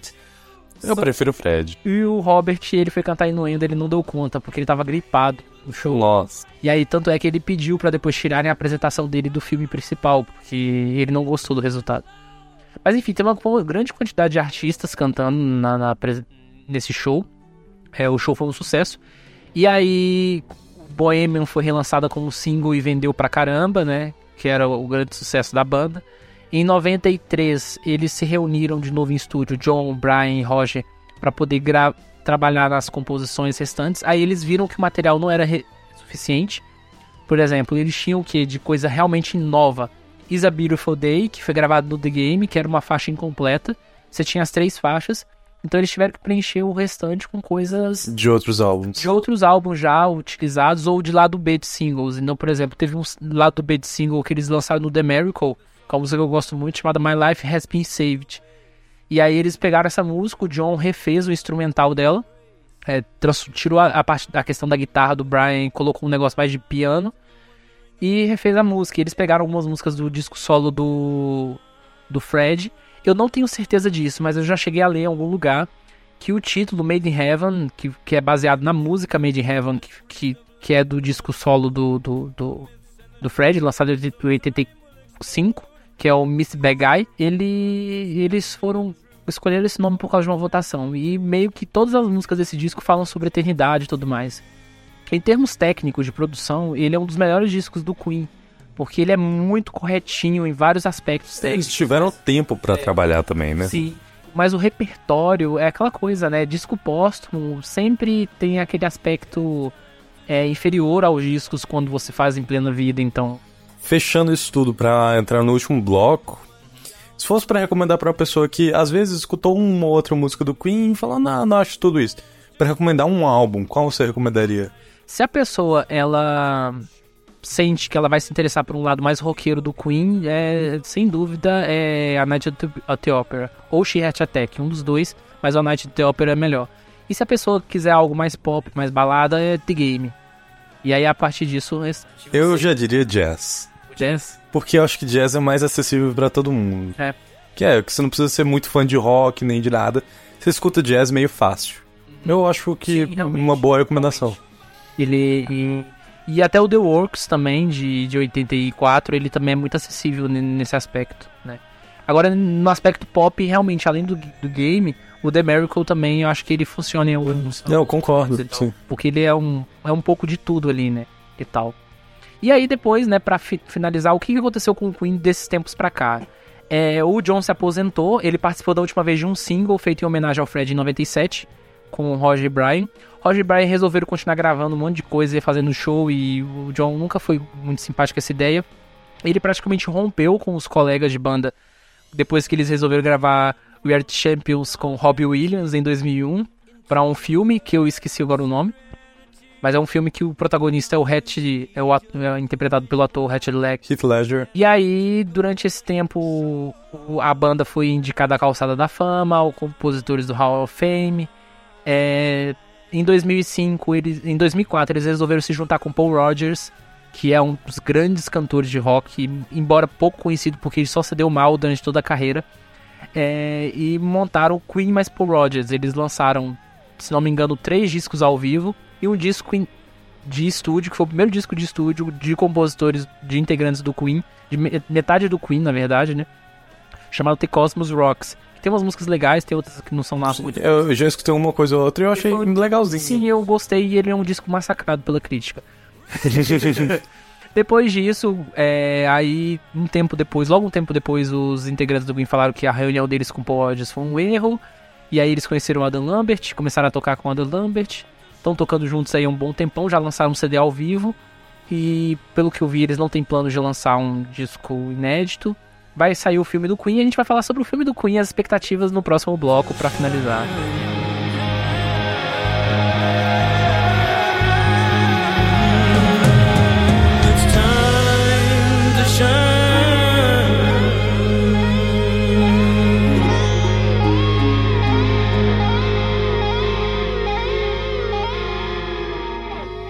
Eu acho que vai ser ruim. Eu, por que eu acho que vai ser ruim? Porque, como costuma acontecer com filmes que retratam vidas de pessoas, no caso a vida de diversas pessoas ao mesmo tempo, ele vai romantizar muitas coisas. Só que ali não tem muita coisa pra se romantizar, já era uma, um clima meio tenso, tava começando pelo menos a ficar tenso ali. E não era um lugar muito agradável. Eles vão, vão ter que fazer alguma coisa divertida, que tenha cenas tensas e que não sei o que. Que às vezes era só um lugar meio merda, sabe? Eu não acho que vai ser algo pelo verossímil. Não acho que vai ser verossímil. E começou chato pra caramba. Se não for tão verossímil assim, não tem por que eu ver um filme do Queen se não vai representar a vida real. É, eu também concordo com isso e fico também com muito pé atrás, justamente pelas coisas que a gente falou, que o Brian e o Roger, eles representam metade do Queen e um lado do Queen. Então, o John, por exemplo, ele não, ele não quis estar envolvido no projeto. O John, na verdade, ele deu uma benção, digamos assim, pro Roger e pro Brian, falando, olha, vocês fazem o que vocês quiserem, Eu só não Só vou participar. eu só não vou participar. E aí, é, o Brian e o Roger ficaram supervisionando o projeto. O que me preocupa bastante, porque eles representam um certo tipo de visão sobre o Queen. Então eu acho que além, eu concordo totalmente com o Luca, que eu acho que além de romantizar, eles vão acabar diminuindo a, a, a Participação deles, né? participação principalmente do John com relação à banda, porque eu acho que ele é o elemento mais fraco. Inclusive o Roger já falou uma vez que O, o Brian disse em 2014 que o John é uma pessoa frágil socialmente. Inclusive, no episódio sobre autistas na cultura pop, eu até falei da tantos traços autistas que o John tem. E aí o Roger disse em 2014, ou foi em 2013, que o John é um sociopata. Ele usou essas palavras mesmo, sociopata. Não sei se ele usou em outro contexto, mas a palavra que ele usou foi essa, então eu achei bastante pesado. Então eu acho que uma banda com tanta tensão assim não vai conseguir fazer um retrato legal. A não ser se chamasse jornalista, chamasse biógrafo para trabalhar. Porque a história, de fato, do Queen, digamos, na verdade, você- é muito difícil a gente falar sobre uma história. Isso é de fato, mas o que tá nos livros e tudo mais. mais a história mais verossímil acerca da história, a história mais verossímil, ela acaba demonstrando que o Queen, o quê? O Queen é uma banda de integrantes pobres que ganharam o, estrela- o estrelato, viveram tensões nesse período, crises, Passaram a se odiar. consumiram ódio ao mesmo tempo, teve um momento de glórias e, e quedas ao mesmo tempo. Mas que no fim da carreira eles, eles se reuniram e passaram a, a Não se amar, mas pelo menos conviver bem. Sim, sim, é, conviver bem. E eu acho que talvez, quem sabe até não amar, porque a situação era tão de fragilidade entre eles. Sim, é verdade. Eles não tinham mais como ficar competindo ego, porque não competiam com pos- composições e tudo mais. Mas o, o trailer já me deixou com o pé atrás em algumas coisas, algum, alguns fatos. Por exemplo, o trailer foca bastante na questão do sucesso de Bohemian, né? E- Tá até o nome do filme, e a né? discussão de Bohemian, é, isso em termos jornalísticos mesmo, do que já foi pesquisado, é o seguinte, que o Fred entrou no estúdio e falou, é, defendeu a música e que o, o, Brian e o Roger ficaram confiantes, aparentemente, sobre o sucesso que aquela música poderia ter e com o próprio Fred como compositor. Só que o, o, o empresário, não sei se era o empresário ou se era o executivo, o executivo da gravadora, ele ficou com o pé atrás, falou, a gente vai lançar uma música de seis minutos. A gente vai escutar isso, né? Isso, e o, e o John, na, na, na situação, ele tava concordando mais com o cara da gravadora, ele tava com o pé atrás. Não que ele tava contra os integrantes da banda. Já no trailer, qual que é a cena? O John tá rindo de tudo que o Fred fala, meio que concordando, sabe? Então, assim, Pois é, tipo, fazem pontos. piadinha assim, ah, seis minutos. Ah, se você não consegue, você acha que seis minutos chupando sua mulher é muito tempo, eu não sei o que ela gosta. Ah, é uma coisa que o Fred fala, falaria. eu sei, mas não tem esse toda. Não, não ficaria assim. O povo, pô, cala a boca, velho. Vamos Inclusive porque uma banda, é, o Queen tava uma banda emergente ali, eles tinham acabado de fazer o primeiro sucesso, eles não estavam tão em alta na, na, Eu não acho que o Fred teria essa. Essa coragem toda, porque ele ainda não era o superstar, sabe? Sim. Ele tava prestes a se tornar um, mas ele ainda não era. E também a questão dos relacionamentos, né? Sexuais dele. Porque oficialmente o Fred teve dois relacionamentos sérios, assim, que duraram longo. Foi a Mary Austin, que foi na década de 70, e o Jim Houghton, que foi nos anos 80, que foi o namorado dele até o último tempo de vida dele. Então ele sempre teve essa coisa de relacionar tanto com homens como mulheres. Pode ser que ele tenha se relacionado mais com homens, mas o filme parece que demonstra meio que macula, né? Esse, macula não, meio que esconde esse negócio mais homossexual. E. Falando de um aspecto mais. é, de fofoca sobre o filme que eu fiquei lendo, é, eu só acho que ele vai ser meio fracassado em algumas coisas, porque o clima lá dentro de produção do filme tá horrível. Tá. Cara, o Brian Não, o. Pois é, sabe? O cara tá jogando cadeira no ator, porque toda hora tá brigando, eles nem. Ele nem Quem? No Rami? Aham, eles. Caramba, eu não sabia disso. Eles nem estavam conversando mais, porque o Raimi, ele tava hum, atuando e o Brian Singer tava hum, muito descontente com a atuação, porque infelizmente tem que representar uma figura icônica. E brigaram, o cara jogou cadeira no outro e nem conversava mais, ele passava uma ordem pra uma pessoa e essa outra pessoa que falava. Então, Ou seja, eles estão representando o Queen até nos bastidores. é, tá muito bem aí. Porque não tá legal. Nossa, é, é realmente muito complicado, assim. Eu acho a caracterização dos atores, a maioria deles são muito bons. O ator que faz o Brian, muito parecido, sabe? É o John, pelo menos o ator que faz o John no início da carreira. Eu quero ver como é que vai ser depois da mutação, porque o Brian não muda, né? O Brian continua com o cabelão até hoje. Agora eu quero ver o John, porque o John, no momento, ele tá com o cabelo curtinho, aí depois ele junta com aquela cabeleira estranha e tudo mais.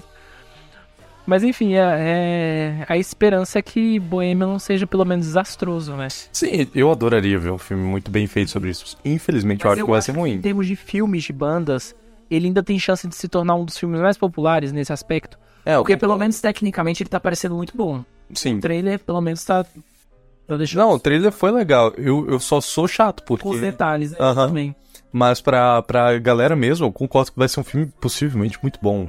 Eu tenho medo de ser um fracasso por causa das coisas do bastidores, mas pra mim eu não vou gostar. Até meu irmão de 8 anos quer assistir o filme, porque ele gosta pra caramba de Queen.